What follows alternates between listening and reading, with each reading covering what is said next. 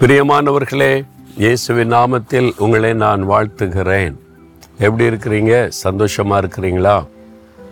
ஆண்டவுடைய சமூகத்தில் நிறைய காரியத்துக்கு ஜோமணி ஜோமணி காத்திருந்துக்கிட்டே இருக்கிறேன். ஒன்று என்னை செய்ய மாட்டேங்கிறார் ஆண்டவர் அமைதியாக இருக்கிறார் ஒன்று நடக்க மாட்டேங்கிறார் அப்படின்னு நினைக்கிறீங்களா?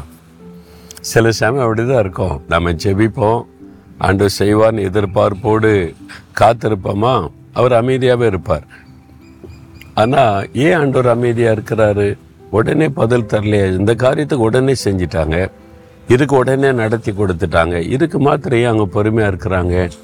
நீங்கள் காத்திருக்கணுமா? ஒரு பக்தன் சொல்கிறார் நாற்பதாம் சங்கீத முதலாம் வசனத்தில் கத்தருக்காக பொறுமையுடன் காத்திருந்தேன். அவர் என்னிடமாக சாய்ந்து என் கூப்பிடுதலை கேட்டார்.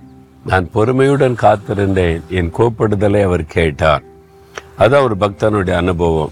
உங்கள் வாழ்க்கையிலையும் பொறுமையாக காத்துருங்க. சில சமயம் நம்ம பொறுமையாக இருக்கிறோமா அப்படின்பதை சோதிப்பதற்கு அவர் பொறுமையாக காத்திருந்து நம்மளை வாட்ச் பண்ணிக்கிட்டே இருப்பார். அப்போ பொறுமையாக காத்திருக்கணும். பாருங்க மாத்தாள் மரியாள் லாசிரு மறித்து விட்டான். அவன் வியாதிப்பட்ட போதே இயேசுக்கு சொல்லி அனுப்பிட்டாங்க. அங்கிருந்து அவர் ஒரு வார்த்தை சொல்லி இருந்தாலே லாசிரு பிழைத்திருப்பான். ஆனால் ஆண்டவர் வரல. அவன் மறித்து போய் அடக்கமாக பண்ணியாச்சு. நாலு நாள் கழித்து மெதுவாக பொறுமையாக வர்றாரு. அது சொல்ல ஆண்டவரே உங்களுக்கு சொன்னமே நாங்கள் கூப்பிட்டோமே உங்களுக்கு அறிவித்தோமே நீங்கள் இவ்வளோ பொறுமையாக வர்றீங்க அப்படின்னா உங்களுக்காக தான் நாங்கள் அவளோட காத்திருந்தோமே. நீ காத்திருந்தது வீண் போகலை. நான் அற்புதம் செய்ய வந்துட்டேன்ல. இனிமேல் முடியாதுல்ல எல்லாம் முடிஞ்சு போச்சே கல்லறைக்குள்ளே வச்சாச்சே. முடிந்து போனதுன்று என்கிட்ட ஒரு காரியமும் கிடையாது. உனக்கு அது முடிந்து போனதாக இருக்கலாம். முடிந்து போனதிலே புதிய ஆரம்பத்தை உண்டாக்குற தேவன் என்று பொறுமையாய் காத்திருந்த மக்களுக்கு தேவன் அற்புதம் செய்த மகள பண்ணுகிற தேவன் என்பதை விளங்க பண்ணினார். லாசர் உயிரோடு கூட எழுப்பினார். அப்போ நம்ம ஆண்டவருக்கு காத்திருந்தது வீண் போகலை. நம்ம காத்திருந்தோமே நம்பி இருந்தோமே இப்படி ஆயிட்டேன்னு கலங்குனீங்கல்ல? அது வீண் போகாது. கத்தருக்கு நீங்கள் காத்திருந்தீங்கன்னா அவர் ஏற்ற நேரத்தில் வந்து அற்புதம் செய்து மகளை பண்ணுவார். அதனால பொறுமையாக காத்துருங்க. அவருடைய வேலை வரும்போது கரெக்டாக அவர் என்டர் ஆயிடுவார். அவர் முந்தவும் மாட்டார் பிந்தவும் மாட்டார்.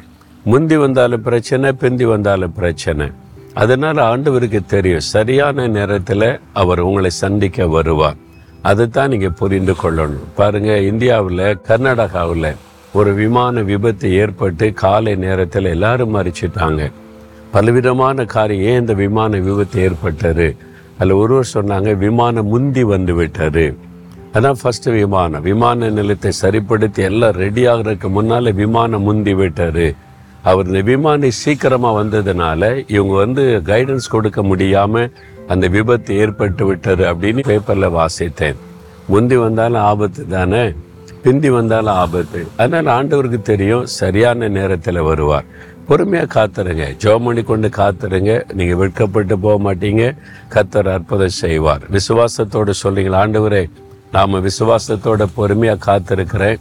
நீங்கள் நான் என் ஜெபத்தை கேட்டீங்க. நீங்கள் பதில் தருவீங்க. நான் வெட்கப்பட்டு போக மாட்டேன். பொறுமையாக காத்திருக்கிறேன். உங்கள் நேரத்தில் வந்து எனக்கு அற்புதம் செய்யுங்கன்னு துதிச்சு பாருங்க. சந்தோஷம் வந்துடும் சரியா? தகப்பனே நீர் எல்லாவற்றையும் சரியாய் செய்கிற தேவன். சரியான நேரத்தில் செய்கிற தேவன். பொறுமையோடு மக்கள் நான் காத்திருக்கிறேன். என் ஜெபத்தை நீங்கள் கேட்டிருக்கிறீங்க. சரியான நேரத்தில் வந்து எனக்கு அற்புதம் செய்வீங்க என்பதை விசுவாசிக்கிறேன். இயேசுவின் நாமத்தில் ஆமேன் ஆமேன்.